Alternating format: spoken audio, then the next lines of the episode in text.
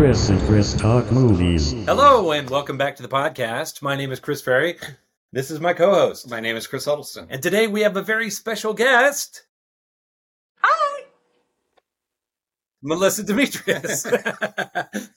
today, uh, all three of us are very excited to be doing a double feature, two high school movies.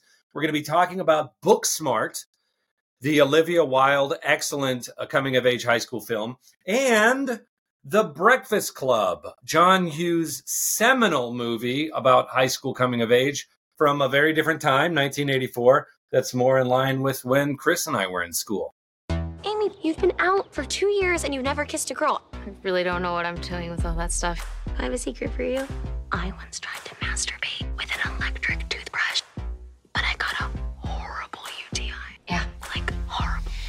I wish that would have been a secret, but you've mentioned it many, many times. Oh shit. Are we gonna go to school or? What's two plus two? Isn't it crazy that it's the last day of school? Are you kidding me, Samantha? She's got a really cute smile. Go talk to her. Oh, oh, sorry, sorry. Sharp elbows. Not as sharp as your chin. What? It's the last day. We got you through high school. I need to go over the end of the year budget numbers. Can't we just graduate, head off to college? That should do it, right? We will persist. I can't hear you. I can't soundproof class. We have to go to a party tonight. What? Nobody knows that we are fun.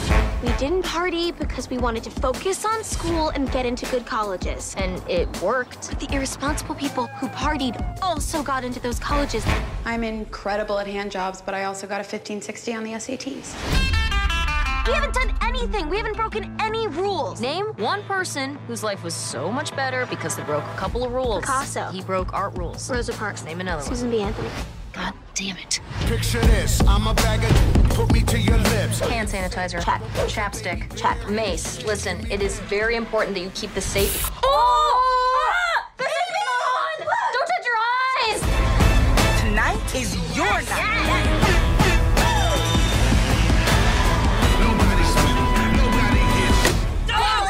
What is this? We ask the questions. Oh my god. How old are you? Does not matter.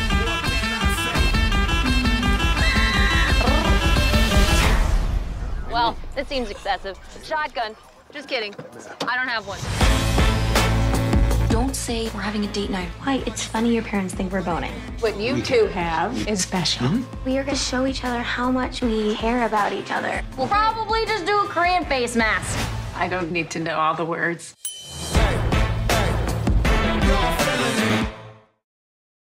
It is now 7.06. You have exactly 8 hours and 54 minutes to ponder the error of your ways. Any questions? Yeah. Does Barry Manilow know that you raid his wardrobe? A brain, a beauty, a jock, a rebel, and a recluse. Can't believe this is really happening to me. Before this day is over, they'll break the rules. Chicks cannot hold their smoke. That's what it is. bare their souls, I'm a nymphomaniac. Are your parents aware of this? take some chances, Being bad feels pretty good. Huh? and touch each other in a way they never dreamed possible. Why'd you do that? Because I knew you wouldn't. Oh. The Breakfast Club. They only met once, I don't want to be alone anymore. You don't have to be. but it changed their lives forever. I mean, I consider you guys my friends. I'm not wrong, am I? Universal Pictures presents Emilio Estevez, Paul Gleason, Anthony Michael Hall, Judd Nelson, Molly Ringwald, and Ally Sheedy in a John Hughes film, Why are you being so nice to me? Because you're letting me. The Breakfast Club.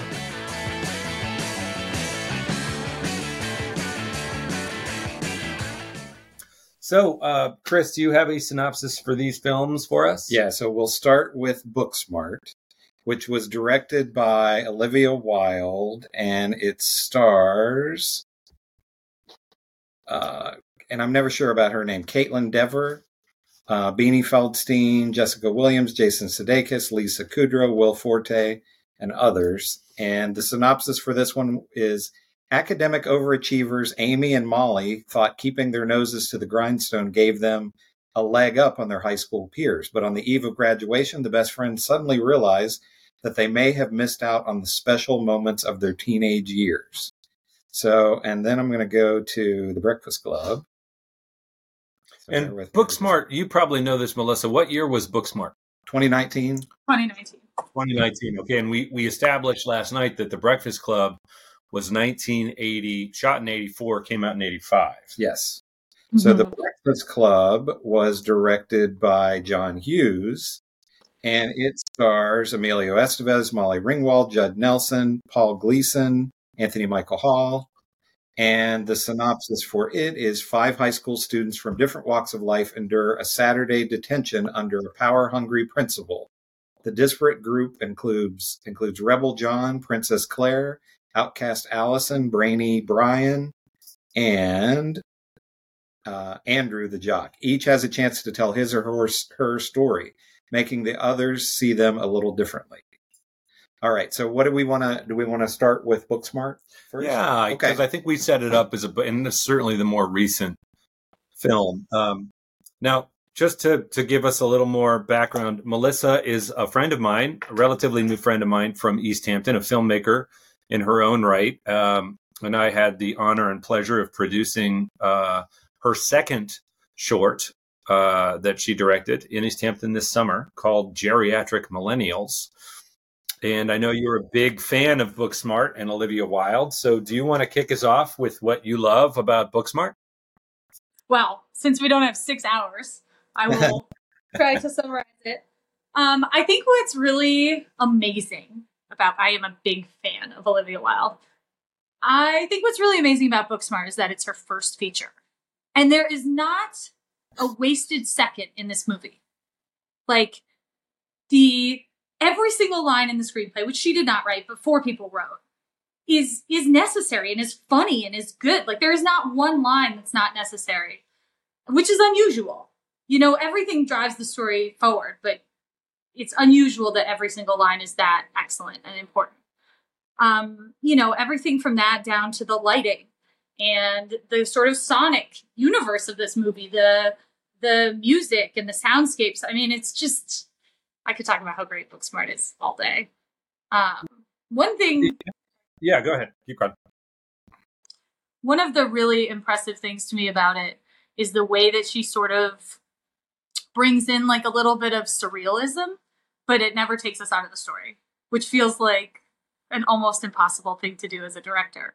Like the stop motion doll sequence, which she had to fight really hard to get in the movie, and the dance sequence when they arrive at the party. These things somehow don't take us out of the story and away from our connection with Molly and Amy, which I think is amazing. You, it, it was actually your suggestion. You said, "Oh, I just watched The Breakfast Club. We should talk about that too." And we've never done a double. We talk about multiple movies, and, and, you know, from time to time. But calling it like a double feature, where we actually sit down and talk about two movies, um, is a is a first for us. But it ends up, I think, being a, a terrific pairing. You know, when you watch, first of all, what brought you back to uh, the Breakfast Club, which was a film that was kind of aimed at us. I mean, our we were in junior high when Breakfast Club came out, and our whole podcast is about movies from the 80s in general, but really 85, 86, 87. I mean, Sure. this is one of the seminal movies of our childhood. What what made you want to watch The Breakfast Club? Well, honestly, it was you because we were sitting at Enrico's editing, um, editing the short, and I had presented you with the script for the next short, and you were like, "Does it have these deep emotional moments like The Breakfast Club?" And I was like, "I can't answer that because I haven't seen it in years." And I actually like didn't really remember it. I just saw it a long time ago. Um, so I was like, I need to, as someone who has seen every teen movie from the last 15 years in the last year and a half that I've been writing this feature script, this seems like a movie that I really need to watch. And so I watched it. Well, what did you think? Um, well, what did I think? I can see how it. Listen, I wasn't even born when they shot this movie. First of all, uh, I can see how it was a really important movie of the time. I think it was the first thing, like other than an after-school special, that showed teenagers. So I think at the time that it came out, it, you know, it's the first film that's taking teenagers seriously, uh, which I would say is maybe one of the only similarities it has with Booksmart is that they actually take the characters really seriously, despite how young they are. Um, I mean, to be honest, you know, I'm watching it from 2023 standpoint. So I'm like just making a checklist of like misogyny, racism, homophobia. Homophobia. It Yeah. was like hard to watch a little bit. And especially, I will say, as a woman, it was hard to watch 14 year old Molly Ringwald be verbally and sexually assaulted and then end up with the character that did that to her and and the underwear shot which luckily was a stand-in. But so in those ways it was difficult. And also right like it's nuanced. You have to appreciate that this was such a like you said seminal film of its time and that you know it meant so much to so many people. Um yeah that's what i thought Yeah, I mean, we were talking about this last night. In some ways, you brought up an, an amazing point last night that you sort of made the same point Melissa just did was like John Hughes kind of defined this genre. Like He kind of created his own genre, you know. Fast Time at Ridgemont High, we looked up, had actually come out prior to this, which is another sort of seminal high school movie. But it doesn't. We, we should go back and watch that. I, Mhm. it, in my memory, it doesn't take the character. It's a comedy. It's a teen sex comedy, and there is in school stuff, and I think Porky's probably too. But they're not this kind of movie that treats the characters seriously as human beings from Right. their own point of view. Yeah. Um, but yeah, we we did we did obviously the things in 2023 that clink in it clink. I feel like I was expecting the whole rewatching experience to be more cringe and less just the whole thing would be uninteresting because it was so cringy in 2023. But what surprised me about it was I actually think that if you can compartmentalize some of that stuff, which is 100% problematic watching it today, it's a great movie. They made it for a million dollars. It grossed 50 million in the box office. And they made that movie for a million dollars. Molly Ringwald and Anthony Michael Hall were 17 years old. Judd was Judd 20 Nelson, and this this plays into the prob- problematic thing from a real life standpoint. He was 26 when they made the movie, so it's like you know he's a full on adult, and you know kissing her at 17 years old, which is is strange. I don't. I don't actually think she was 17. I think she was like 14. Oh, okay. Well, the point is that she was she was a minor. Yeah. They were they were kid actors, and I think it's just amazing that he got the performances out of these kids that he did. I I I didn't remember Emilio Estevez's monologue being genuinely affecting. I mean, I remember it being affecting to my 12 year old self or whatever age I was at the time. But Yeah. I was feeling it, and like you say, the um, the assault on Molly, Ri- like that made I was starting to sweat. I was I was like, God, somebody s- say something, stop this guy, you know. And you say, but teenagers are monsters to each other, and that still doesn't quite.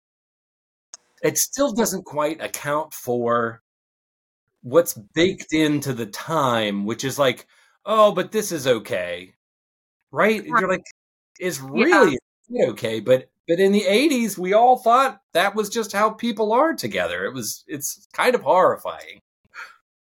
It is. And, you know, I was really thinking about the 80s actually when I watched this because I'm like, is this just what it was like? You know, I mean, I was born in the 80s, so I don't really, you know what I mean, um, know what it was like in that sense. And then I think about movies like When Harry Met Sally, which largely holds up now as unproblematic. And yeah, it was it's just like it's so complicated and and like you said, it really was such an important movie. I'm thinking about how it grossed fifty million dollars. I didn't know that. I wonder if it was like sort of there were a big lot of teenagers in the 80s, right? Like that's the baby. Is that? I guess that's post baby boomer, but it's a there were a lot more teenagers in the 80s Well, than there The principal, the principal is a boomer. The principal and the janitor are boomers. right The kids in that movie are our generation or Gen, Gen X, Xers. yeah. right What right Is the kids in Booksmart are the age that they would be the children of the children depicted in the Breakfast Club. That's the age how the age things stick out. right That's We've been wild. doing all the talking. Uh, You know, let's let Chris get a word in edge. You know, one thing that I think is, uh, and we talked about this a little bit last night when we watched The Breakfast Club. One thing that I think is a big difference between Booksmart and The Breakfast Club. I don't know if you saw this with watching all of these teen movies, but one of the big themes of the 80s, I think, you see it in teen comedies and you also really see it in horror movies of that era, is the kids are always on their own. They can't rely on the parents. And they, Mhm. and you watch the kids in the Breakfast Club, and all of them to various degrees have bad relationships with their parents. Whereas you look at, at Booksmart and it's positive relations relationships with parents. And I don't know, um, you know, what the and and we were saying that wasn't even though that was what all of the movies were that wasn't our experience personally and our friends you know basically everybody that we hung out with had parents that were invested in you know in in them and interested in them. And it wasn't like everybody was a latchkey kid and you know had parents that didn't care about them or whatever. But but that's a big theme of the 80s i don't know if that was so you know john hughes would have been a boomer i'm sure.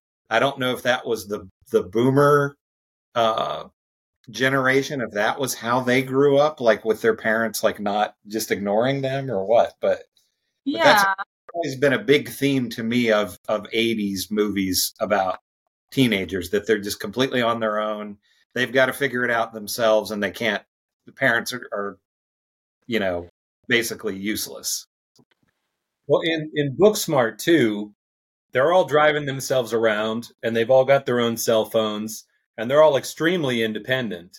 And they've got parents. We don't see a lot of the parents, but we see one of the characters' parents in Booksmart. And if anything, they're trying too hard mm-hmm. to be sweet. Yeah.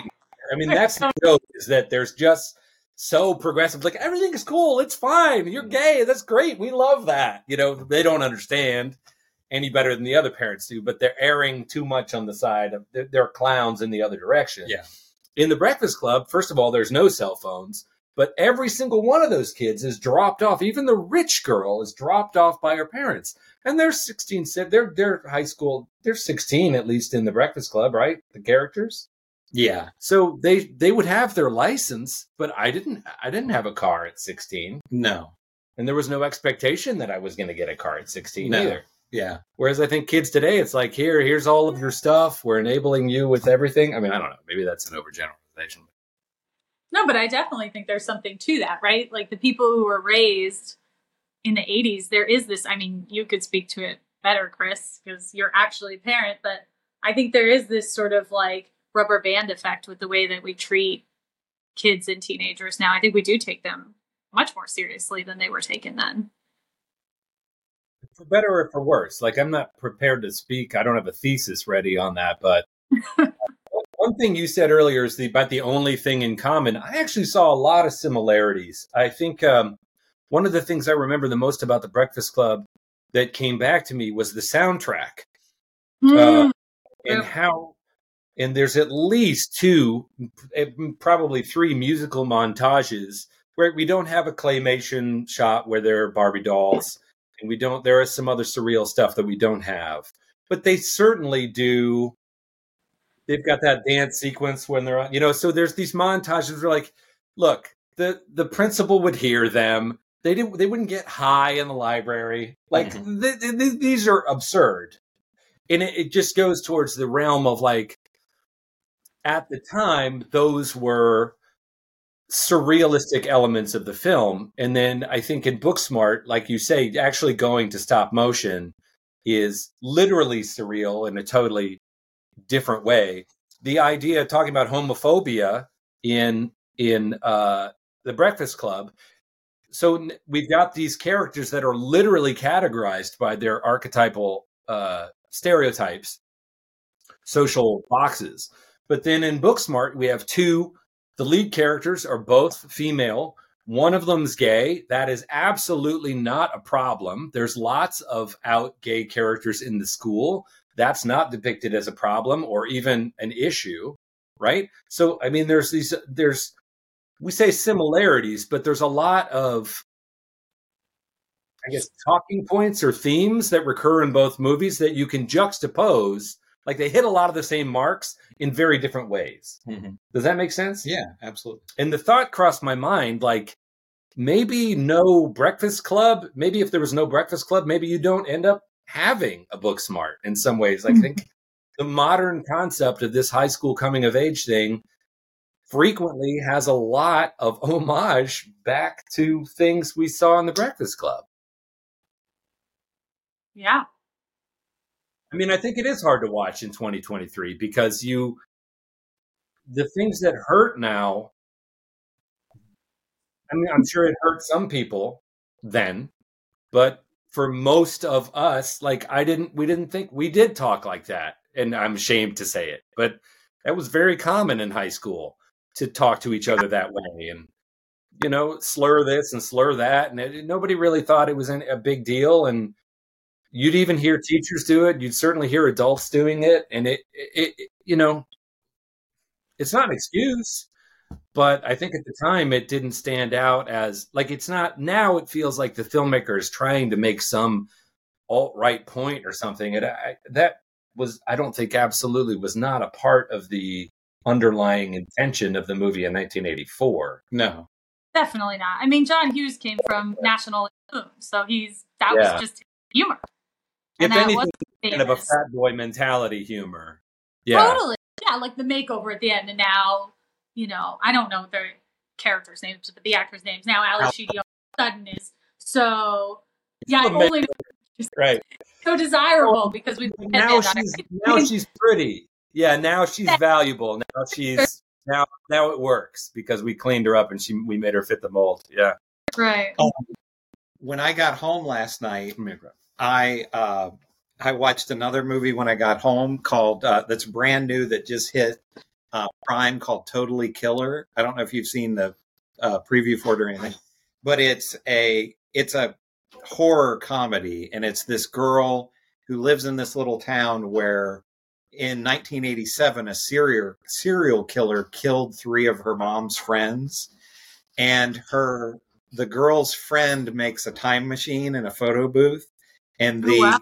the girl accidentally gets sent back to 1987 the day before um this the killing started and it's like she's going to you know find out who did it and stop the killings and they do some really smart thing it was it was real it was a would be a great also double feature with uh the breakfast club because they they really do some neat things with playing on her modern sensibilities. Uh, they, you know, they don't get into it a lot where people aren't using slurs and things like that. But like, there's one, there was a girl who was who was killed in a car accident. That I mean, this is a comedy, which it does sound like it would be funny. but the the eight, 1987 girls are saying, "Oh, that was Fat Trish," and the 2023 girl is like, is like, uh, you can't say that. Why are you calling? It's like her name is Trish. It's not Fat Trish. And like, there's a part where she goes to, she like sort of crashes a party, and this girl has her boyfriend like take her out, and the the boyfriend just picks her up and like puts her over, and she's like, "You can't touch me like this," you know. And it's like the 1987 kids don't think anything about it, but her from 2023, you know, and she. uh she goes to the school, you know, she realizes she's going to have to like be in the high school to be around the other kids. And they do a few scenes with, um, she goes in, you know, she goes to the front desk or whatever, and there's a woman there, and she says, Yeah, I'm so and so. And she says, I'm an exchange student from Canada. And uh, the woman goes, Okay, here's your schedule. And she goes, you don't need to check me out in a database or anything and and uh, the lady just kind of looks at her and she's like you're late for gym class and then they do it like that where she's like uh, security here is terrible you know and but it's really funny how they they play on the you know how she would look at things and uh, she's just appalled at like how mean these kids are to each other and the things that they say and all of this without having it be like oh look at this annoying woke girl you know? It's it's never like the movie is like you know it was better then. They're definitely presenting it as we've evolved beyond those things eh, but i don't know. It's i think it would be you might enjoy it because they really sounds really play on a lot of those high school tropes and it's interesting how you know she to see this modern girl reacting to that um, one thing that always comes up with booksmart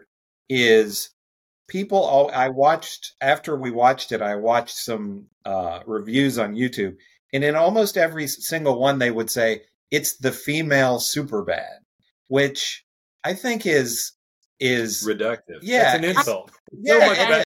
it's so It's much so better. much better than i'm not saying Superbad is bad No, I mean it's But- it's Jonah Hill. I mean it's but- that those guys, but but it's eh, but I think Booksmart is a much better movie and but it's almost every review you see of it is like oh it's the female Superbad and I wondered what you thought about that because it it does seem just very you know it's almost like it's a backhanded compliment or something Yeah, that's so interesting.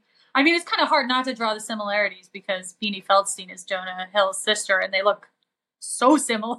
So even even I said that last night. I I rewatched Booksmart for the 150th time, and you know when Amy gets out of the car and she's walking away and Molly's watching her, it did remind me of that escalator moment at the end of Superbad, which I don't remember very much because I saw it when it came out.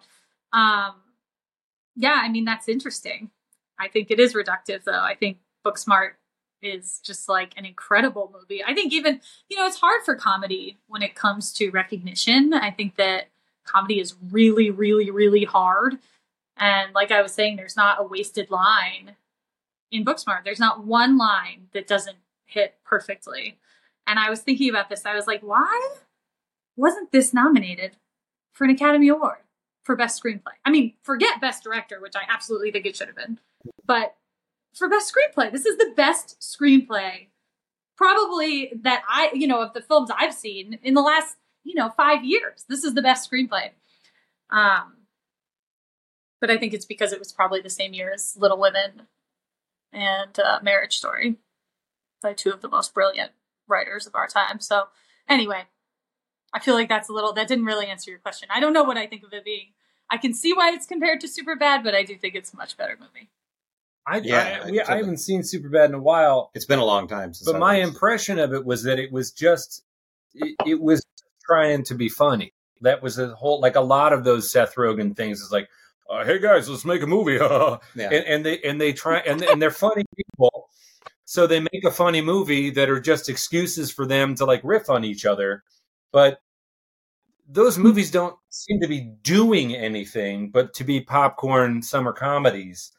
And Booksmart, on the other hand, I felt like was very deliberately exploring some issues and some. There's a moment that I think is probably in the script was they ha- they're arguing at the party and everyone else takes their cell phones out and starts filming them, and at some point, um, they notice that they're being filmed, and that's how it would be read on the paper. But I think that uh, the director made a choice. There's the tenor of that moment is not in the Breakfast Club. It, there would be a sneering hostility to that. It's like we're gonna. It's a gotcha moment. We're gonna film you guys in an embarrassing, um, you know, vulnerable moment. But the the vibe of that in Booksmart is very different. It's almost as if something important is happening, something that feels real is happening, and every single person's impulse is to get is to record it. Not necessarily we're going to post this and make fun of you, but like this is something worth keeping visual record of. Mhm. And even when they realize they're being filmed, you know, nobody is delighted to realize that you're being filmed without your knowledge. But it isn't this world crushing moment. At least this is my interpretation of it. It is, you know, it's disheartening, but it's not this world crushing moment as much as, oh, I would have preferred that not to be on the record. And I feel like there's there's some subtext there about this generation and our impulse to use our devices as an extension of ourselves, where the assumption of our generation is it's all a rat race where we're all going to use these things to stab each other in the back. But I'm not sure that kids today necessarily have that impulse with their device. I think they view it as an extension of themselves and it's a way to record stuff that they think is important. Now, that's what do you guys think of that? Because that's a lot. I don't know. Go ahead. Go ahead, Melissa. I'm not yeah, sure. that's so interesting. I mean, as you're talking, it's occurring to me that their phones are almost a character in the movie. They drive the plot forward, right? Like they're the porn in the car with the principal, and then you know Yeah. looking at the party and they're like, how many pizzas could have been delivered? And they're watching it on Instagram. Like, okay, now we know the address because we know we have to go to the pizza place. And then she's trying to call the teacher, but she only has two seconds because her phone has one percent. I mean, it is interesting to think about. And then the way that Molly in the morning finds out that Amy was arrested is the video is online. So it is interesting that the Well- phones are a character in this. And in a horror movie nowadays, if you're gonna, you know, if you you either make a retro horror movie that Yeah. exists before cell phones, because otherwise, why doesn't one of these idiots just call the call police. for help? Yeah. That you always have a scene in which they're like, "Quick, call for help!" And they're like, "There's no reception out here." You have to you have to have a beat that explains why you cannot call for help in a modern horror movie. And I thought it was so interesting in Booksmart like as you were saying that they it takes account of how kids today are living a fundamentally different life in terms of digital connectivity than I think even our generation like the way in which I use my phone is just fundamentally different. It's this it's like a computer. It's a tool I use and yes, I do all the stuff with it, but it would never occur to me to like use it in the three-dimensional way that the kids today are. They just it, it is an avenue that feels wider open to this generation. I'm slipping into one of those things where I just sound like an old guy. So I'm going to Well, and I thought about that with uh, watching The Breakfast Club last night. You know, you have a lot of that where, you know, they're sitting there being bored. And now, if you remade that movie now and the kids had their cell phones, they would be using their, you know, they would be doing stuff on their phones the whole time and they would be less bored, presumably. Totally. Oh. They wouldn't talk to each other. The Yeah, they would never would. Yeah. Um, another thing with Booksmart, I think, compared to so many teen comedies, um, and uh, you know, I, I think The Breakfast Club is is playing on this idea where you have, you know, the jock and the the bully and the princess, you know, and the and the nerd and the weird weird kid, and you know, it turns out that they're more than those stereotypes. But I think in Booksmart, you don't the the kids are so much more human than in other teen movies where they're not the the stereotypes basically. And so much kinder to each other. That really struck me because even when I was in high school 20 years ago, people were not kind Yeah. to each other. It was I more went- like. um, and I don't know if that's reality or if it's just how it's written, but like uh, this movie that I was talking about that I watched last night, this girl from 2023 and the way she interacts with her friends in the modern day is so much kinder than what these 1987 characters are. And I don't know if that's reality or if that's just how they're writing, you know, these movies now or what, but because she's just very shocked about how mean everybody is to each other, you know.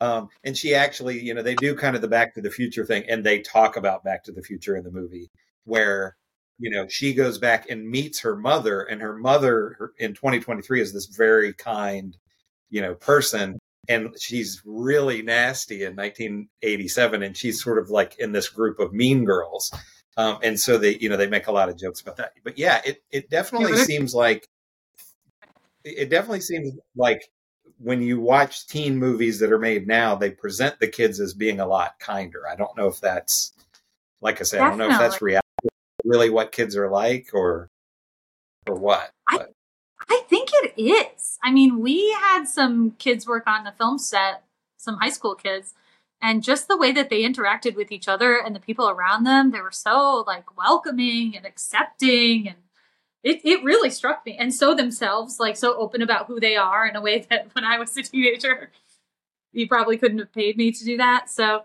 yeah, I, I do think it's that. I also wonder if there's some coastal element to it, right? Like these are in Booksmart, we're looking at Los Angeles, which is sunny year round. You know what I mean? These are city kids in a in a beautiful warm climate versus the Breakfast Club. They choose to make it winter, you know, and it's a suburb of Chicago. It's not Chicago. Like I, I was thinking about that as well. Obviously, it's a different time, but I also wondered about culturally, sort of California versus the Midwest, and sort of like if that makes a difference. It might. That's a good point. Yeah, it might. I, uh, you know, in terms of the meanness to the kids, it, it's not hammered upon. But one thing that I that I perceived in the Breakfast Club is they're they're actually Emilio Estevez's character. They're encouraged, not Mhm. but modeled for them by the adults in their lives. But there is almost this collective societal eh, you know, sort of a boys will be boys, and oh, you know, they're kids. This is what kids is. But it's there's a it's almost this encouragement of that kind of Lord of the Flies mentality of mm-hmm. like, you know, you got to fight for what you want, kid, and you got to go out there. Don't be afraid to be a little rough with each other. And it's sort of like, what the hell is that all about? Like, Yeah, it's true. And we've talked about this before. Not that kids weren't, you know, kids were definitely mean when we were in school, but you also see a lot of portrayals of, especially men and, you know, teen boys, where even friends are mean to each other. They're always, you know, it's like, oh, they're busting balls or whatever. And we've talked about this before. I don't know if we were just lucky or we were weird or what, but our friend group, like, we weren't mean to each other. no. You know, we weren't like, oh, we would joke around and Yeah. tease a little bit, but it wasn't like we were Cruel. cruel to each other. Yeah. And it seems like so many portrayals. Why would you of- stay friends? yeah, it's but it seems like so many portrayals of you know male characters, like old, especially older, is like, and I, I mean, I definitely know guys that that's how they behave towards each other, but we were never like that, you know. Well, and that's an '80s trope too that we don't see in this particular film. Is the is the captain of the ski team, right? Right. Better off dead. It's usually the guy with the pop collar. Yeah, pulls up in the Porsche. And he's like, "Oh, look who just walked in!" And everyone's like, "Oh, Yeah. You know, he's the kind of most popular guy in school. neither of these movies really have those characters. No, no, we don't have the '80s rich boy, bad boy captain of the you know football team guy. Um, and it's sort of divided between the rebel, who is the one who's the most uh, acutely abusive, uh, and then and then Claire, who's the sort of rich. Mhm. But you find out with him, he's abusive because he's abused. Yeah. You know. Uh, It's trauma. yeah. All of these, all of these kids are suffering from emotional and in some cases physical trauma, Right. abuse. And these are 16, 17 year old kids. So they're not. Yeah, but the, and Like- the movie's kind of like, oh, well, that's what it is to be a kid. I'm like, abused? yeah. yeah, it's good stuff. I want to see that movie now. I want to see that time. I think you'd enjoy it. It's Yeah. fun. I don't. Did you see Did I- Melissa? Have you seen Happy Death Day? Mm-mm. It's the same filmmakers were in. That's a. That's basically like a Groundhog Day, where it's this young woman in college, and she she dies every day and has to come back and you know repeat the day over and over again. But it's I made. We made that movie. That's the movie we took to yeah, Sundance. Yeah, yeah. it's kind of yeah, Son of a bitch. yeah. It, it- it's a lot of the same, but it's it's a they made more money than it's it's a comedy, so it's Oh, it's okay. different. Oh, well, that's totally it's different. played for laughs. Yeah. yeah. So, but but yeah, it is the. Are there? Do you feel like Melissa, with watching all those uh, teen movies, that are there things that that Booksmart really borrows from them? Do you think, or is it kind of just doing its own thing? I mean, I think that's what's so incredible about Booksmart is how much it's doing its own thing. I am struck by it every time I see it or read this. I just like can't believe. I mean, but it is like the screenplay is one thing, right? Like the screenplay is incredible, but I think the way it's elevated with the direction, because when you read the screenplay, there's not the rap music, there's not the sort of like surrealism that was all um, Olivia Wilde. You know, all of the, it, and so yeah, I mean, I think it's really unique. It's also sort of like feels like more rare to see a movie with female protagonists. I mean, plural in this case, who are funny because of what they're saying, right? Like they know they're funny, they're in on the joke. They're not like messy, and that's what's funny about them, you know, which can be very funny. But it's interesting that these characters are brilliant and they're sort of like, um, they're not trying to fit. Like that's kind of great. Like that is sort of like the really unique thing I think about Booksmart is that the goal of the nerds is not to fit in. Like yes, it's to party before they go to college and they realize they've missed out, but it's not to be accepted by their peers, which I think is unusual. Um, When I think with the, when, you know, we were talking about co- comparing it to Superbad. I think that plays also into the, you know, the stupid stereotype that women aren't funny, Right. you know, and you, uh, I mean, you know, you have that's a great example of um, a great comedy with where the main characters are female, and also it's not a teen movie, but Bridesmaids also, which Oh. is a you know a hilarious and it's I mean one of the funniest movies that I can remember seeing in the in the movie theater. So Totally. I you know I think it, that that's just always sort of bothered me the it's a female super bad like well because women aren't as funny as as men or know? because there's no way you could get your head around this concept unless you use the sort of compare it to- male example as a springboard to get you there. yeah You're like, so so it's women, but they're funny. yeah yeah have you guys seen Joyride? Oh Nope. man, that is. I said I was like, this is the new Bridesmaids. It is the funniest movie I've seen since Bridesmaids in that genre. It's like female buddy action, and it is so funny. Like Who's in, who, who, who's in? it? Ashley Park is in it. Um, Stephanie Hsu, I think is her name. I don't know the other actors. Um, it's incredible. Adele Lim made it, who made Crazy Rich Asians. oh okay okay It is so funny. I can't recommend it enough. And it it really is like, oh, this is the best thing I've seen in term in this genre since Bridesmaids. It really felt like the new Bridesmaids. So Asians was great. Did you guys see that? yeah That that's a great movie. well, you should You know- definitely watch Boy Same director. I will. with Olivia Wilde also um you know I'm trying to think of somebody else recently who made such a great transition from you know not like she stopped acting but from actor to, to director and you know I think to just the general audience it sort of came out of nowhere um and I'm I'm just trying to think can you think of somebody else either of you recently that um you know was like a big star and and their first movie that they did was so uh was so good Not off the top. so I know uh, uh, I forget what the title of it is, but Chris Pine recently made his direct directorial debut, and I don't know if it was at at Sundance or at I forget where it was, what festival, and I guess like it was really widely panned that the movie's really terrible. Um, Too bad. so yeah, and you know we talked. Oh, go ahead. Sorry. I would say Greta Gerwig. I mean, she was an actor for years, and then she co-wrote Frances Ha. But Lady Bird was her directorial debut, and that was Yeah. unbelievable. And she Yeah. wrote and directed it, which I think, yeah, it's even harder.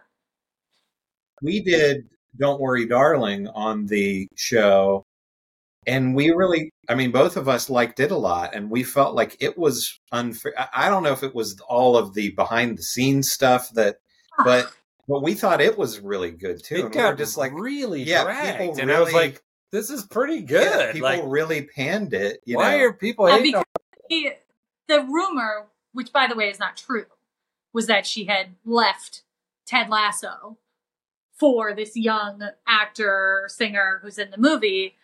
First of all, the idea for Ted Lasso as a TV show, Olivia Wilde.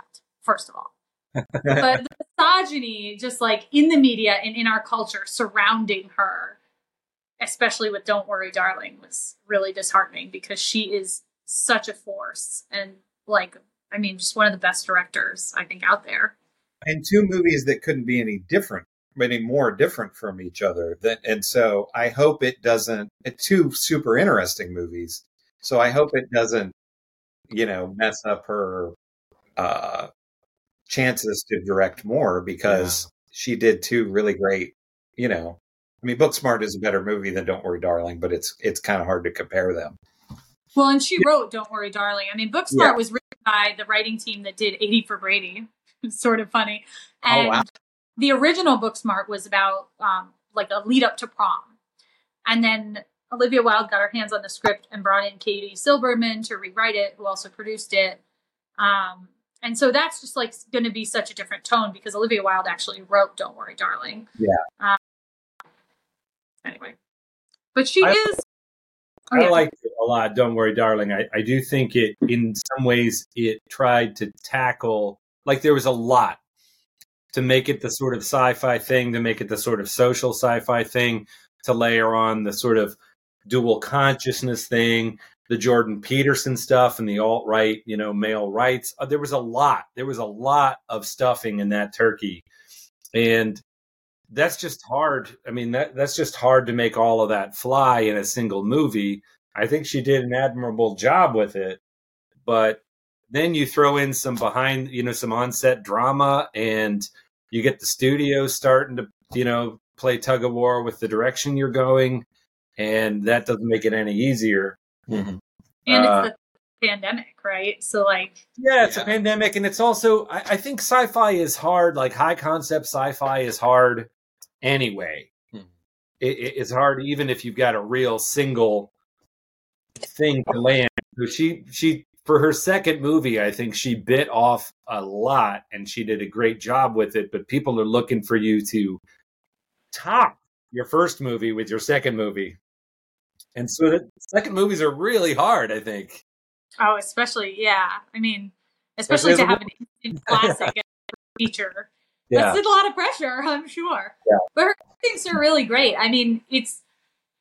I think her background as an actress helped her be a better director, right? Like she talks about this idea of I've listened to every interview with Olivia Wilde, if you can't tell, but she talks about this idea of um, how she thinks it's kind of BS that actors are called the talent on set and how the entire crew should be treated equally as the talent, you know, and and just like her instincts around this the stop motion and her instincts around she had Beanie Feldstein and Kaitlyn Devers live together for nine weeks before they shot Booksmart, just so they'd have that sort of like not just they like each other, but they also annoy each other sort of chemistry. So I think that she um I think she will do fine. She's also I think she's already been tapped to do the TV adaptation of Visit from the Goon Squad, which was that Pulitzer novel by Jennifer Egan. So um she'll be fine.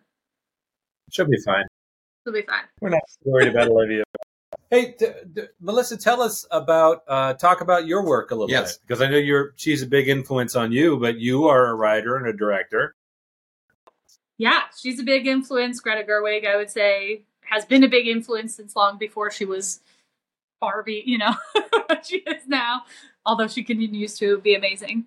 Um, well, I have a background for a long time as a first I was a fiction writer and then a screenwriter um, in New York, and then I moved out to LA to get a job in a writer's room and sort of realized that that was not for me and um, walked back the careers of all my heroes, uh, including Mark Duplass, who's like really up there with these people that we're talking about, and sort of this idea of like not waiting for success to find you, but like finding it yourself. Not necessarily monetary success, but creative fulfillment. Um, and so I just started making my own movies with no money and good friends and and um, my first project I learned a lot. I feel like it was the film school amount that I learned on that. Um, but I was fortunate that it went to some festivals and and then Chris and I just just made Geriatric Millennials, which is about um, two best friends in their 30s on their last night together um, before one of them leaves. They're in New York and one of them's moving to LA for a job. And um, upcoming, we have a movie about teenagers. The set, and we're going to shoot a um, uh, proof of concept, right? A drama class. So there's there were some drama students in Booksmart that made me think of some of the characters in yours, right? You know, on the rewatch, it's so funny because they stood out to me so much more now that I'm writing. So um, basically, it's about this grieving teenage girl. It's a comedy, but she's just lost her dad and she's on the debate team and she sort of just gets in a fight with this bully because all of her grief is coming out through rage and she's sort of shy otherwise. And her sentence is instead of being expelled or suspended, is to join the drama club. So she can kind of learn to be a little bit of a better team player and also process her grief.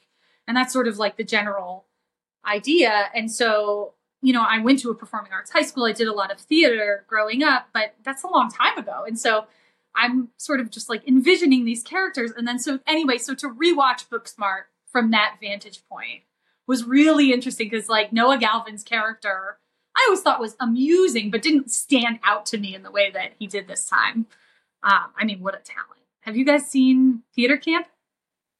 No, I'm familiar with it, but I haven't seen it. Molly Gordon, who plays Annabelle in Booksmart, and Noah Galvin, who plays George, I think the theater kid, who does that incredible um, karaoke to Alanis Morissette. it's like the best.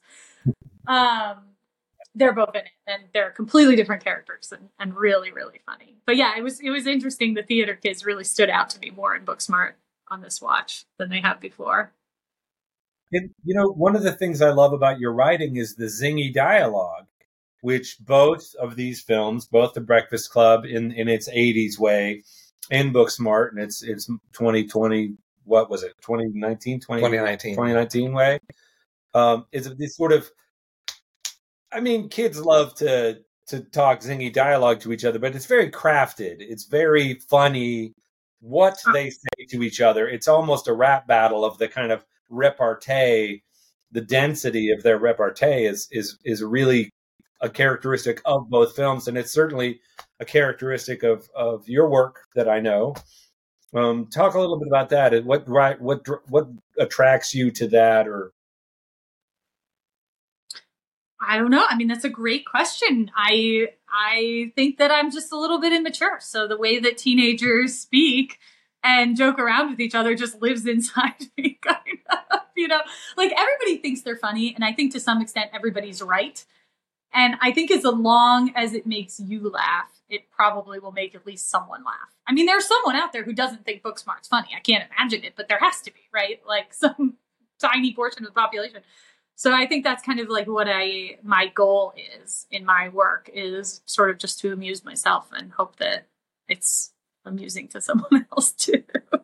Yeah. Um, comedy's hard. comedy's really hard. Drama i find I, having written one drama um, is much easier because you really want to bring through like the universality of whatever human experience you're you're conveying in your work and also make it funny. And funny is always a little bit of a heightened reality, right? Like even if you're someone who's funny and jokes a lot, it's not going to be like Booksmart where every single line is a zinger. And yet we're still so connected to these characters and we still believe that we're in the backseat of a car with them. I mean, yeah. it's a really challenging thing to do more than drama, which is almost um, like a like a documentary style of could be a real conversation. There's a heightened reality in comedy where you have to keep yourself grounded in this could really be happening and yet it's funnier than real life. They're all zingers. Like everything everyone's saying is a zinger, but it still needs to feel naturalistic. There's something that we we've talked about this several times on the show, and something that I I think about a lot in terms of movies is you know how much the movie business has changed, and that there just aren't you know we grew up you know with Star Wars and Indiana Jones and all this stuff that we were into, but we were also just as into comedy movies. And so many of our you know growing up like our you know it was like ghostbusters or whatever but you know all of these comedies that were huge. And now because of um you know so much now the movies aren't even necessarily made for an american audience. You know they're meant to sell everywhere and comedy doesn't necessarily translate to you know different countries and different cultures. So you just don't see the we were, you know, we were going through and looking at the box office of these just the John Hughes movies, and it was like, well, here's a one million dollar budget, and it made fifty one million, and you know, here's a six and a half million dollar budget, and it made twenty eight million, and you know, these were all viewed as hits, whereas now it's like everything has to make a billion dollars, you know, and that's hard to do with comedies because, like you're saying, you know, it's not to have a comedy that's going to appeal to that huge of an audience. Um, and I, so I wonder with younger, with, you know, especially like teenagers now, is comedy as much of a thing to them as what it was to us in that format, you know? In that format. Because I think we've got TikTok and Yeah, we've got you have all the short form, these you know, micro short formats that there's really some hilarious stuff on the Yeah, internet that you see very, a lot yeah. of young people making, but they're 30 seconds or less, 15 seconds. Vines, you know, vine length where it's you just you have to set up a thing and you have to you know set it and spike it. And it's just a very very different format. I mean, when Breakfast Club came out, you made a movie, you sold a movie to distributors, they sent it out, and then it made what it made based on how many people bought tickets in a physical theater. It, with Breakfast Club, there we, people weren't even renting videotapes, right? That that Mhm. came later in the '80s. So I, I think, right? Yeah. I mean, they Yeah. existed, but they weren't a thing. You didn't, you couldn't do. The example I used was Ace Ventura, which was, I think, basically a flop in theaters, but then ended up at the time being one of the highest renting and selling uh, uh, VHS. That that's what put that him and that movie on the map was rentals and and video cassette. Um, so that there was that for a while, but now in the streaming thing, where all the different streamers and Netflix and they're making their own stuff, it, it's it's so diffuse, and the algorithms now they're trying to leverage all the data they're collecting from streaming stuff to influence the product. I keep coming back to to a million dollar budget. I don't know the story of Breakfast Club, but it at a million dollars, my impulse is that's an independent film, right? You're shooting on film. You're clearly paying union people. These are professionals. You know, they're not doing like we do, where everybody's working for sandwiches. Uh, you, you've got some deal with the school, and you're paying and feeding all the crew. You which keeps two hundred million dollars. But you get to a million dollars paying union people and shooting on film like that, and you probably shot that film a month. I mean, if they spent more than a month in that single location film shooting it, I'll be surprised. And I just think the thing is is it's a revolutionary at an hour and a half that it does what it does. It's slow, but you care about the characters. And the cringy stuff aside, I mean, I don't like the way it makes me feel for reasons we've already discussed in a number of places, but you do have intense feelings, right? I mean, when they're when they're basically assaulting Claire, my heart was racing. Like anytime you make a movie that makes an audience feel something, it's a success. Uh, hopefully, you don't make the audience feel like they're being assaulted, but or that they're worried about the character. But it- to me, you kind of can't make that film anymore, or you can make it, and if you're lucky, you sell it to somebody, and then it's out of your hands. Like you never see a piece of that fifty million dollars it makes because it's just not structured like that anymore. You know, we can make your feature, and then the distribution is this game of like who gets to screw you out of all the money it's worth. I think you know we were when we were going through those John Hughes movies. They're all really modest budgets. Um, I think the only one that I actually saw in the theater was Ferris Bueller's Day Off, and I think the budget was about six million dollars for it. Um, you know, and that was after he was well established. Yeah. You know, that was after the Breakfast Club and, and after Pretty in Pink. So in Sixteen Candles and Sixteen Candles, yeah, and and also, um, it seems like for comedies to get made now and to be a really big hit, they have to be some kind of a high concept thing. Whereas these movies where it's like it's kids in detention on a Saturday, or it's a kid takes you know he skips school for a day, you know, and all kinds of crazy things happen. But they're it's not like You know what I mean? It seems like everything now has to be really high concept for it to. Uh, I feel like the studios must not have thought of our demographic, kids basically, as an audience. So you had Disney and you had cartoons and you had kids' movies that are like under 10. There were movies aimed at kids. And the successful ones of those, the parents could enjoy as well. E.T. Mhm. was a kids' movie that the parents could relate to and enjoy as well. This is a movie aimed at junior high and high school students. Mhm. And if the parents liked it and enjoyed it, that's fine. But two 30 year olds on a date were unlikely to go see. You want to go see The Breakfast Club? Like, why? It's a movie about kids in detention. I don't know. I'm speculating, but I, I almost feel like what grew out of the 80s at this time was thinking of of that new audience and saying, well, what are the kind of mm-hmm. 12 to 18 year olds going to like? Because they're starting to have some pocket money and their parents will take them to the theaters and theater, you know, film is kind of blowing up in the 80s as a great big money making, you know, there was a golden era there in the 80s of, of films and malls opening up and malls all having a multiplex. And I think they started thinking about who are the who are the people hanging around the mall with pocket money Yeah. you know, well, they're the 12 to 18 year olds. Like, let's make some movies aimed at them.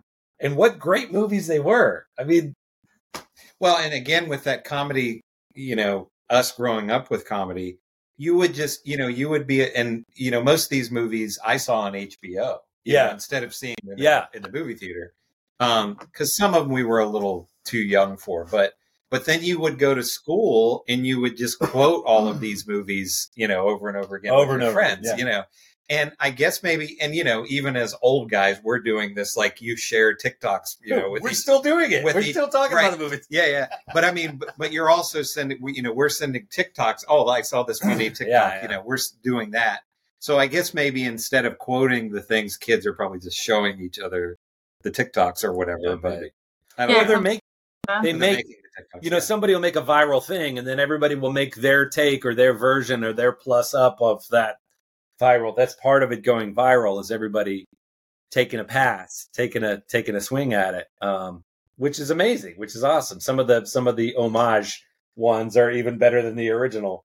in some ways I, I wish we you know you think like wow like i was talking to a friend the other day who said oh i'm glad there wasn't social media when we were you know in high school because i wouldn't have wanted you know that stuff but if tiktok would have existed when we were kids we would have just been making short you know we would have making All tiktoks all the time I mean, know? people make so much of the negative of social media, and there's plenty of negative to uh, to talk about, but that sort of ignores how amazing all of this interconnectivity is. It's, and I think actually just to bring it back around to the movies, Booksmart does highlight that Mhm. in some ways that aren't doesn't make it feel like you're being preached to. It's just part of the fabric of these kids' lives, and it doesn't feel toxic, and it doesn't feel like it's oh, it's the thing that's rotting their brains. It just feels like oh, this is the new technology we live with and incorporate into our lives, and we use it in a variety of ways that we all like. So I mean. That's an example of it just being in the movie and sort of being a message of the movie without feeling like it's being harped on. yeah Wow. We're I want to be mindful of time. I, I don't know, Melissa, do you it's five oh one. Do you gotta go? Okay. I mean we can keep talking. We usually keep these to about an hour, but sometimes we just keep rolling. You know, one thing with the Breakfast Club that also really stood out to me watching it last night, and I think about, you know, what kids, like if a teenager now would watch it, I was really surprised at the pacing of it.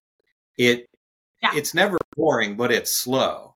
Um, you know, and it, it, it kind of takes its time, you know, with introducing all of them. And, and I wonder, I mean, I think about like I watched The Graduate when I was in high school and really loved that movie. So, you know, I felt like I could, and what was that, 1968 or something? You know, so that was a movie before we were born that I, you know, that resonated, resonated with me to a degree. But I just wonder if, if kids would watch something like The Breakfast. I mean, definitely, I think kids would be upset about the the cringy aspects of it. It's upsetting. Um, but I just wonder what you know if the pacing would if it would just be too slow for a modern I think- audience. I think, well, it's kind of like a play, right? Like most of Yeah. it takes place in one room. Um, so I do think that with the 30 second TikToks that we have access to now that make us laugh, to take that long to get to the joke and get to know the characters, I think would, is probably more difficult now. Even Booksmart, I mean, is like a lot of really heavy punching scene after scene after scene after scene, you know? Yeah. Both films also play with this sort of concept of cheesiness like what is lovable cheese for any given era? And i feel like part of what i love about the breakfast club is how cheesy a lot of it is. That does it's not cheese that has aged super well. Like oh, right down to the ending freeze shot of him. You're like oh boy boy yay. uh so cheesy but uh, I wonder if we'll look back on Booksmart and feel like um, that was awesome at the time, but some of that stuff feels cheesy in a way that's not forward moving. Like maybe, maybe in high school, whatever's popularly cheesy is, is always destined to go a little stale over time. Mhm. You think? Yeah, I don't know. especially two movies that use music so heavily. I think, of course. Yeah. Although I love that, I still love the soundtrack of The Breakfast Club. Mhm. It's dated, but that was that was those were good listening to. Yeah. Yeah. those were good bands and good songs. Mm-hmm. Um, Uh, we didn't talk about so. Did you specifically watch? So we did. What was it? Uh, no one will save you. Yeah. What's that one? So was that the reason that you watched Booksmart? Had you not seen it before? that? I watched. I watched. So I don't know if you know um, Melissa. That is is it Kaitlyn Devers? Is that how her name Dever. is pronounced? Or is Dever. Dever. So she's in this new Hulu movie called No One Will Save You. Do you know anything about it? Um, which is really great. It's uh it's an alien invasion movie basically. She's this young woman who eh, lives in this big farmhouse that uh, her mother died and it was left to her. And basically, and these, there's this alien invasion, and she has to fight these aliens. And there's virtually no dialogue in it. It's almost entirely. I mean, there's maybe like 20 words in it or something. And I don't think there's a Oh. scene without her in it. It, it is all is- her. She carries the whole. she movie. is incredible. She's in amazing. yeah. Amazing. She is amazing. And I had intended to see Booksmart anyway because of conversations that I had had uh, with Melissa, and because I know that that film in particular, but Olivia Wilde is such an influence on your work, and particularly this upcoming feature that we're going to start working on. Um, but then you had mentioned this new Netflix thing about a horror stuff that's a little more in our typical wheelhouse. And in looking at it, I thought, you know, that actor looks really familiar to me. And you had said, oh, well, she was in Booksmart and this other stuff. And I'm like, oh, well, there's that second degree. I got to watch it now because I, I got to see what this is doing. And especially after watching, I watched the horror film first. She is amazing. You're just like she's going to be a. And I, Oh, my I God. Didn't, I didn't realize until I later looked at the credits that I just thought, oh, she seems really familiar, and I didn't realize it was her from because she looks a little bit different. You know, she has a different haircut. It's the same face. Um, well, she's yeah. acting. I mean, Well, she's yeah, just yeah. doing a phenomenal job in a totally different character type. I I was so impressed. I thought, I man, I would love to work with her. Yeah, you just one watch day. it and I'm you like, think, oh, you got to catch a piece of that star. Like she is going to be Yeah. big. he's going to be a massive star. It's a really great movie. Um, and she's great in Booksmart too. yeah, but you know, you don't know how much of that is just you know, like uh, David Schwimmer is a good actor, but you know, as Ross, he's just kind of David Schwimmering. I mean, that's if you met David Schwimmer, you it would be kind of like having dinner with Ross. So Yeah. That's fine. Um, no, no offense. You wonder if, if well, maybe she's just like that. Maybe that's great casting, and they found somebody. who's- Any single movie is a one-off, but then you get a second point, and you go, "Wow, that is that's to carry a movie all by yourself with almost no dialogue."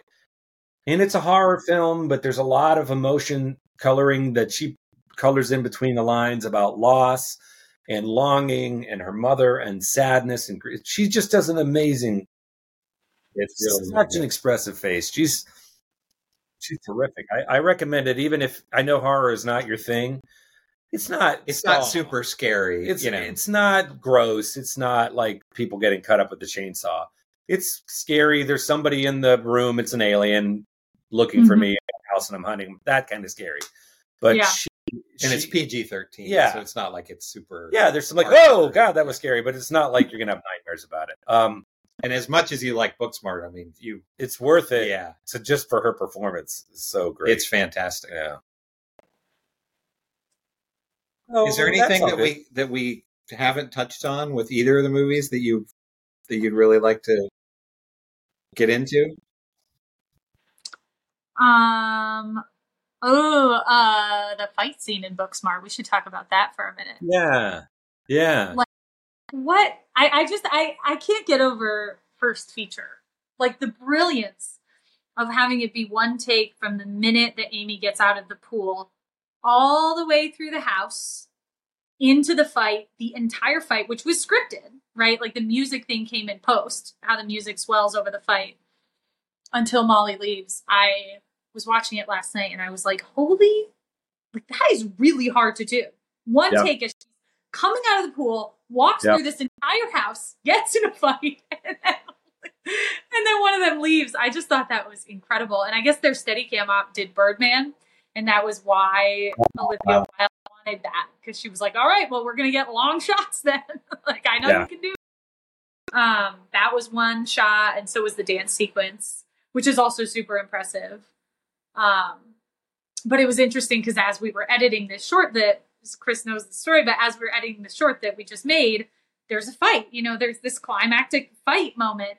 And I was sitting with our editor and I was like, what if we just had music like swell over the fight? And so it did. And, it, you know, I was like, eh, it doesn't really work for this.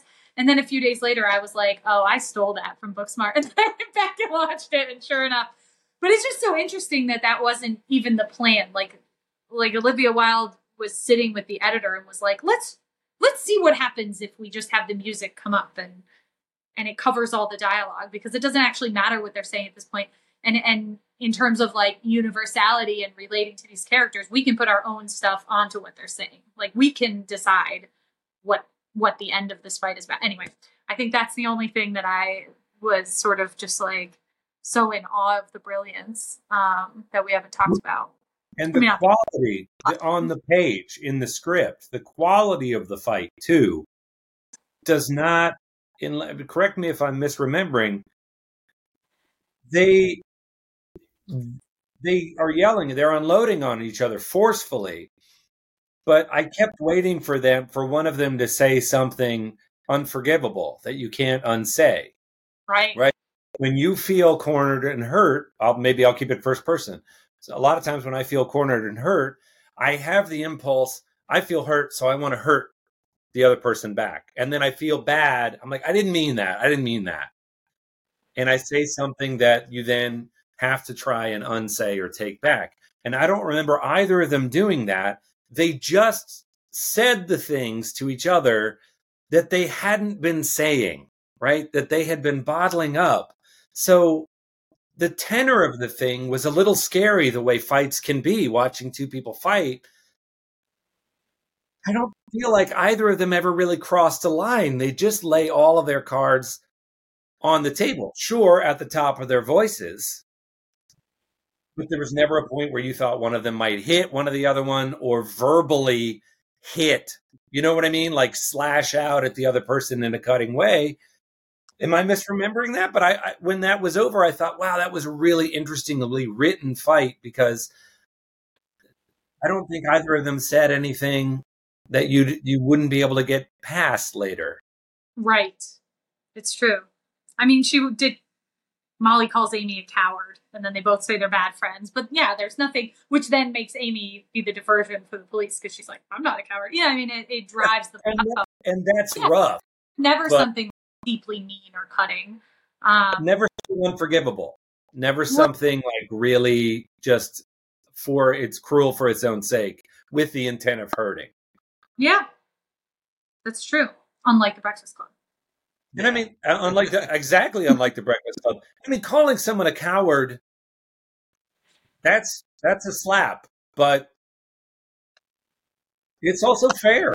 Like Yeah, it's not a punch. Yeah. it's a way of, it's a way of being like I think you're being cowardly about this, and so there's an honesty to it Yeah. that it merits further conversation. But it's not like, well, I I mean, I wish I hadn't said it in that context in that way, but I do feel like you've been dodging. You know what I mean? I I, yeah. I They're like not protecting each other's feelings in the way that happens a lot in female friendships. Things Yeah. sort of. That happens in my short as well. It's like things boil up because you don't want to hurt each other's feelings and you want to, you know, really uh, women are, you know, we want to be nice and we want to make people happy and, and people please. And then all of a sudden it bubbles up into this argument where they're just being like brutally honest with each other, but not Yeah. cruel. yeah. Because ultimately they love. Yeah, it never loses the love. You never Mm-hmm. lose the love, and I think that makes it plausible later when they just slip right back into that friendship, and you realize, oh, it's well, it's, it never went away. Like that wasn't. Yeah. We And were how afraid risk, but I'm- that was not really at risk. Yeah, Yeah. And talk Yeah. about Kaitlyn Devers. Like she gets out of the to follow her from that moment all the way through the house and the panic on her face, and then she remembers all of her lines in this scene, and she's so in the argument. You know, I, I can't imagine that that that was easy as an actor either. Um, but she made it. Oh, both of them. She made it look easy. She made it look. That's why you're so it's so plausible. As you're just like, oh well, that's what happened. And you're like, no, no, that's an actor getting out of the pool in a long single take. You're right. I mean, Um, it kind of has a similar, you know, magic. Uh, both movies have this sort of magic that comes with everybody on the crew being really important. Like if Booksmart had been shot by someone else, it would have been different. If Booksmart had been sort of I'd like if there had been a different cast, it would have been different. If it had been lit differently, it would have been different. Um, and it wouldn't have been quite the magic that happens when it all comes together in that way. Yeah. You know, another actor that I really like in Booksmart is uh, Billie Lourd, and she's is her character Gigi. Um, he's Carrie Fisher's daughter. Oh, interesting. Um, yeah. and and I think she's a, I know if you're not into horror, you she's done a bunch of work on uh, American Horror Story. She's been in several seasons of that, and she's a really you know, on the one hand, um, you know, you would have people saying, "Well, she's Carrie Fisher's daughter, so obviously she's going to get all these chances and everything," but also being constantly compared to Carrie Fisher, I'm sure and but she's been able to kind of forge her own her own way and Yeah. I really like her in the movie and i mean i've liked her in almost everything i've seen her in i think she's a really interesting actor She's great. She's so funny in Mhm. that movie. Amazing. They all are. I yeah, Billie Lourd and Beanie Feldstein were on like the wish list and they just got lucky and got the most. oh okay Really, yeah. It's sort of that idea of like magic. I mean, she's unbelievable in it. And her character is so ridiculous. We have not seen a character like that. You know, mm-hmm. she's a very unique character. All the characters I would say are pretty unique. Yeah, I she's love unbelievable. too that it, it explores a best friendship where one of the characters is gay, and it, it it's not an issue. Like it, it, that's such a problem in the Breakfast Club. Yeah. And in this, it's just not only is her not being gay, but the fact that they make a joke out of it with the parents. That Beanie's character is deliberately screwing with both her best friend and her best friend's parents because she loves, she thinks it's so funny that the parents assume they're girlfriends. And, you know, the, uh, Kaitlyn's character is too mortified to like have that direct conversation with her parents, but there's that scene where they're leaving and she's just really raking them all over the coals. Ah, I, I think it's so funny. We're gonna do a Korean face mask. And then Lisa Kudrow goes, I don't need to know all the I words. don't need to know the words. yeah. It's so great. I mean, talk about like Lisa Kudrow and Will Forte are like these side characters. I mean, what Yeah. a cast. Yeah. And Sudeikis is brilliant. As yeah, the it was really it's Yeah, great. he says that he's that that moment where they're they're looking at a video and it, the Bluetooth picks it up is. is and then they can't. Then they can't figure out how to turn it off. He's, what did he say? He said, "Was that Cardi B?" yeah. I guess originally the Uber driver and the principal were two different characters. I mean, so Booksmart only had a six million dollar budget, which is absurd. I mean, that's Yeah. for now, Yeah. like you know, that's fifty thousand dollars in nineteen eighty seven or whatever. Um, but I mean, that might be an exaggeration, but you get what I, it's very low budget, which I was shocked by. Um, Well- but it, we're supposed to be two different characters, and because of the budget cuts, they had to make it one. They decided to make it one character, which actually ended up being such a great thing. I mean, it's so much funnier because he's Yeah. their Uber driver. I think. I think the six million dollar budget in 2019 is pretty commensurate with a one million dollar budget. In, Yeah. in 1984. That's- yeah, probably It's it's officially like a no budget movie now. He's, I mean, it's incredible what they pulled off. Like, Uh, yeah, and you, but you'd have to pay Sudeikis. I mean, I know they weren't they had a relationship, so I don't know. He may have taken a break on it, but there are actors in Booksmart that you have to pay, and Yeah. there's more than one location, and you don't get you don't get the Steadicam guy from Birdman for nothing. Mm-hmm. yep, You know, he's not your your. So thirty people at an. remarkable that they made that for six million all over LA. I know. I was thinking as I was watching it, like, wow, this must have had a huge budget. And then to look it up, it was like unreal. What was the box office? Do you know? I don't know, but I'm. I mean, look it up. Um, yeah, this was a this was really. Uh, I think this was a great pairing. I think watching these two films and and and talking about the tension between them makes a ton of sense. Thank you, Melissa, for suggesting it. yeah, it was fun. I feel like you guys about the Breakfast Club has helped me.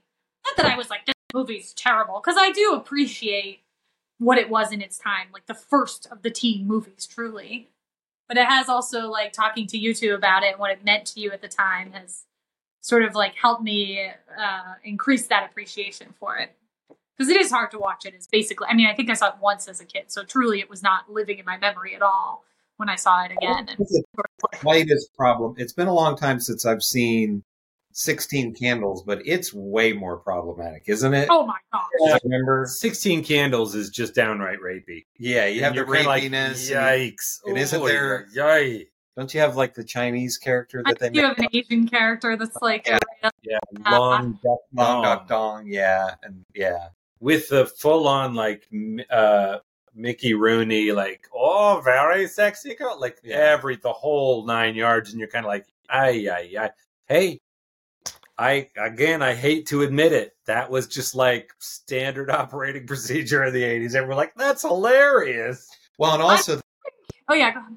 I was going to say the the the rapey aspect. That was also a thing where it was like women being tricked into having sex with somebody. You know, Yeah. that was a big thing. And then the In the character 80s, just kind of being like, you guys, Yeah, and they kind of yeah. get over it, you know, and the whole machine of it was kind of like, well, that's just how it is. And you're kind of almighty. And I think what 16 Candles was actually lauded for a little bit in the time was you have the character while the girl is unconscious and he is offering it to the and Anthony. She's like, do whatever you want with her. You know, be, I, I can.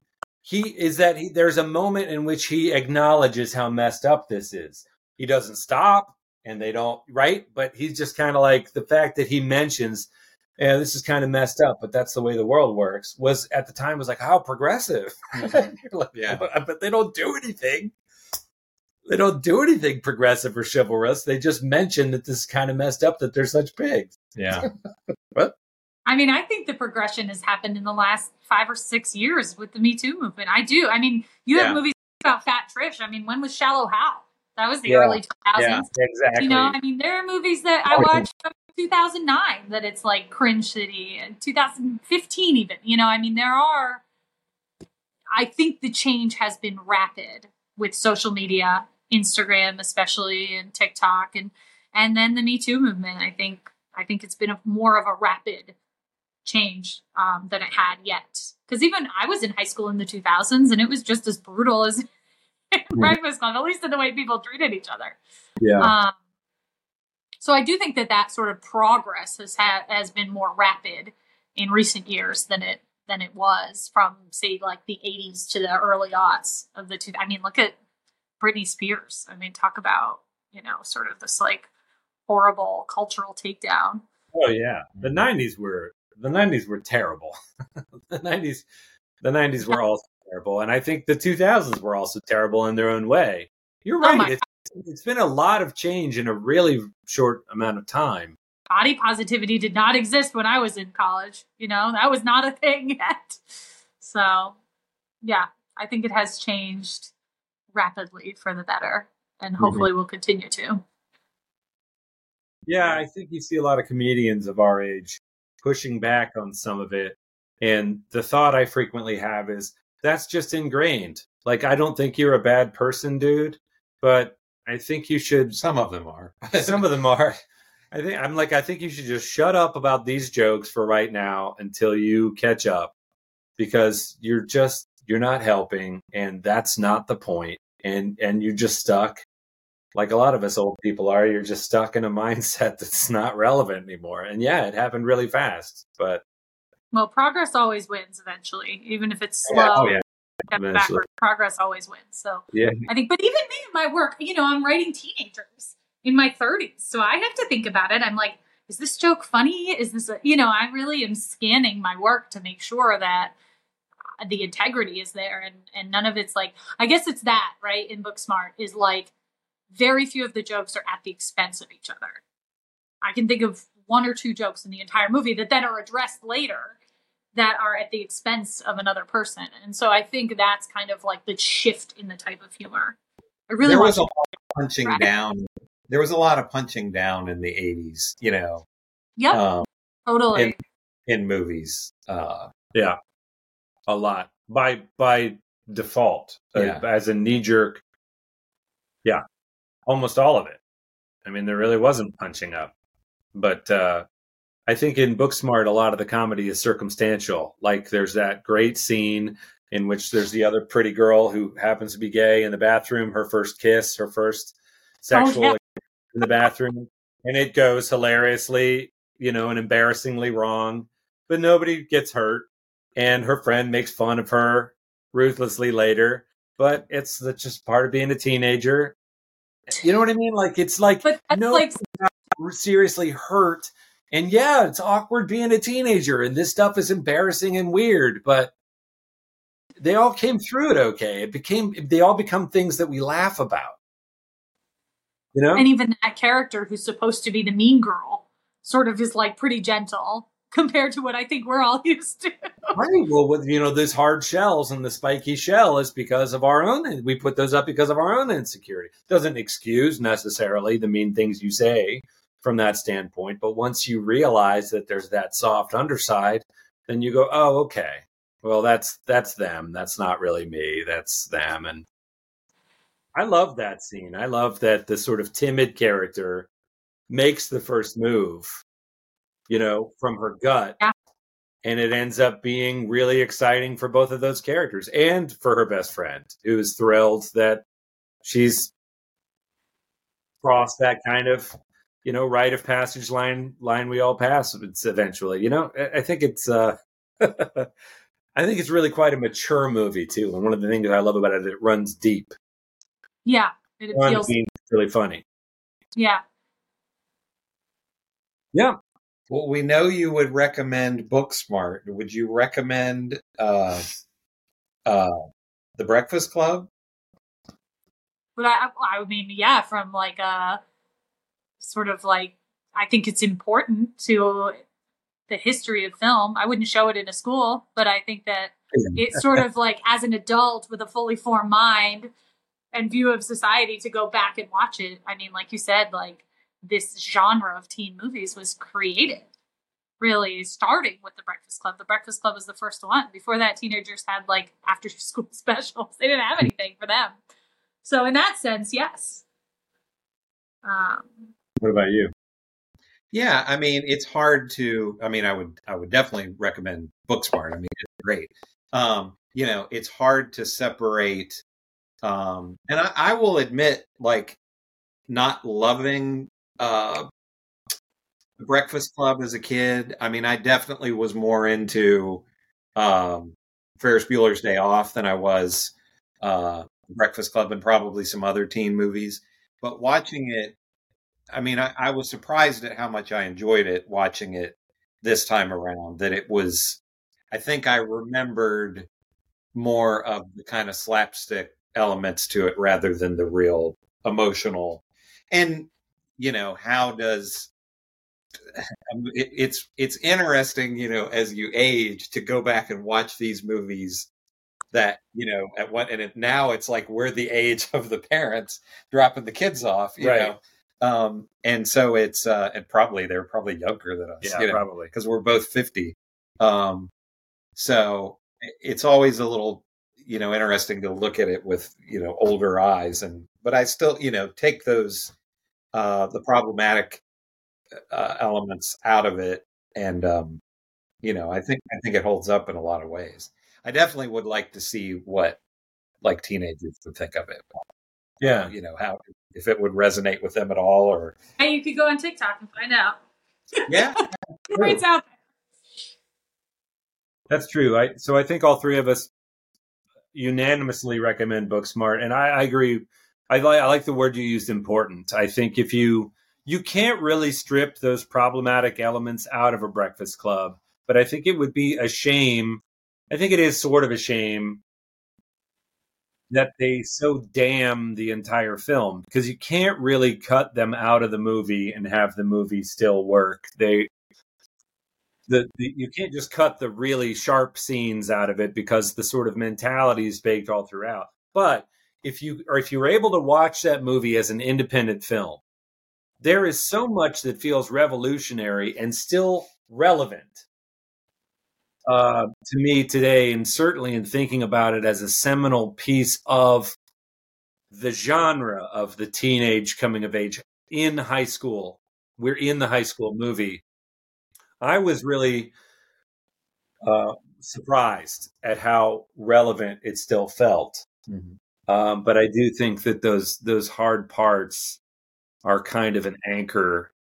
You can't un you can't extricate that from the film. So I mean, it, it makes it hard to say you should go watch The Breakfast Club because I think those are problems that are real capital P problems. But I thought that the whole movie experience, rewatching it, would be mostly about that. And what I really was like, wow, that was that is a great movie, you know, with a big asterisk on it that's like, you know, trigger warning, several trigger warnings, but uh it's well made and it, you know, at an hour and a half, I'm like, if you said, Hey, here's an independent movie and you could set that part aside, it's a great movie.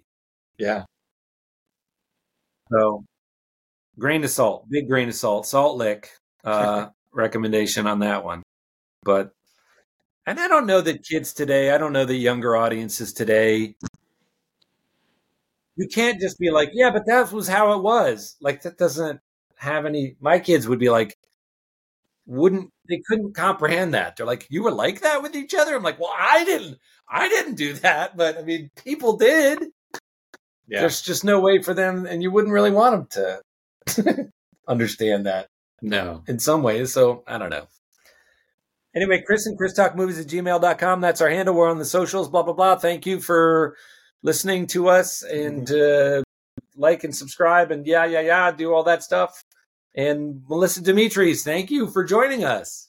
Oh, thanks for having me. It was so much fun. I just want to hang out with you guys all if there are ever any other movies that you want to discuss with us, we'd be, you know, I joke with Chris a lot that I'll say uh, that there are a lot of times in an episode where I'll I'll think like, oh, this is my get off get off my lawn, you know, part of the, you know, where it's just these two old guys, you know, talking about about movies from our youth. And so, yeah, if, you, if there's ever anything that you want to discuss with us, let us know. Yeah. Okay. Anytime you want to talk teen movies, you come to me. Yeah, well, you you mentioned a couple that Yeah, you, think, that- you know. I mean, let's that we've not let's seen, you know. offline. Let's talk about the other other ones that you think would be great to discuss, and we'll we'll loop it in because I do think we need. Well, Joyride is not a teen movie, but it is really worth watching. I mean, that's a Yeah. heavy rec. Okay. Okay. Yeah. Yeah. Do That we do we have a sense of what we're going to talk about next? Have we already decided? Um, I we had talked about Babylon. We had talked about Babylon. Did you see that? Um, but it's like three hours. Oh, Uh, Jesus! that's the only. That's the only thing that Why? scares me away from it. That's one thing with you know with uh, '80s movies is they they did a lot of 80, 90 minute you know films. What about And- the one that you're mentioning? What about the uh was The it creator? the no the uh I do want to see that. Oh, the, the uh, time travel. The, yeah, it's called uh, um, Totally Killer. It's on Prime. So do you think know, it would free. be good to? Yeah, yeah, yeah. It's a lot of fun. Do you want to do that one next? Sure. Yeah. I mean, I feel like that. we're going from the high school thing. It's just sort of a, seems like a natural follow. Yeah, it definitely. this episode. It definitely, like I say, there's definitely some things that would almost be comments on a movie like The Breakfast Club, and it's you know, it's much more comedy than horror. It's in no way scary. Yeah. You know, there's a little bit of blood, but it's not. Yeah. But yeah. Um. So yeah, we could do that next. Like I say, it's on Prime. All right. So well, maybe uh, we won't commit to it, but maybe that's what we do next. okay. Um, Thank you so so much for having me. Oh God, the pleasure is all ours. Um, anything either of you would like to tack on before we wrap it up? I don't think so. Melissa, last words. Okay. Thank you, we, thank you. we will talk to you all next week, baby. Yay!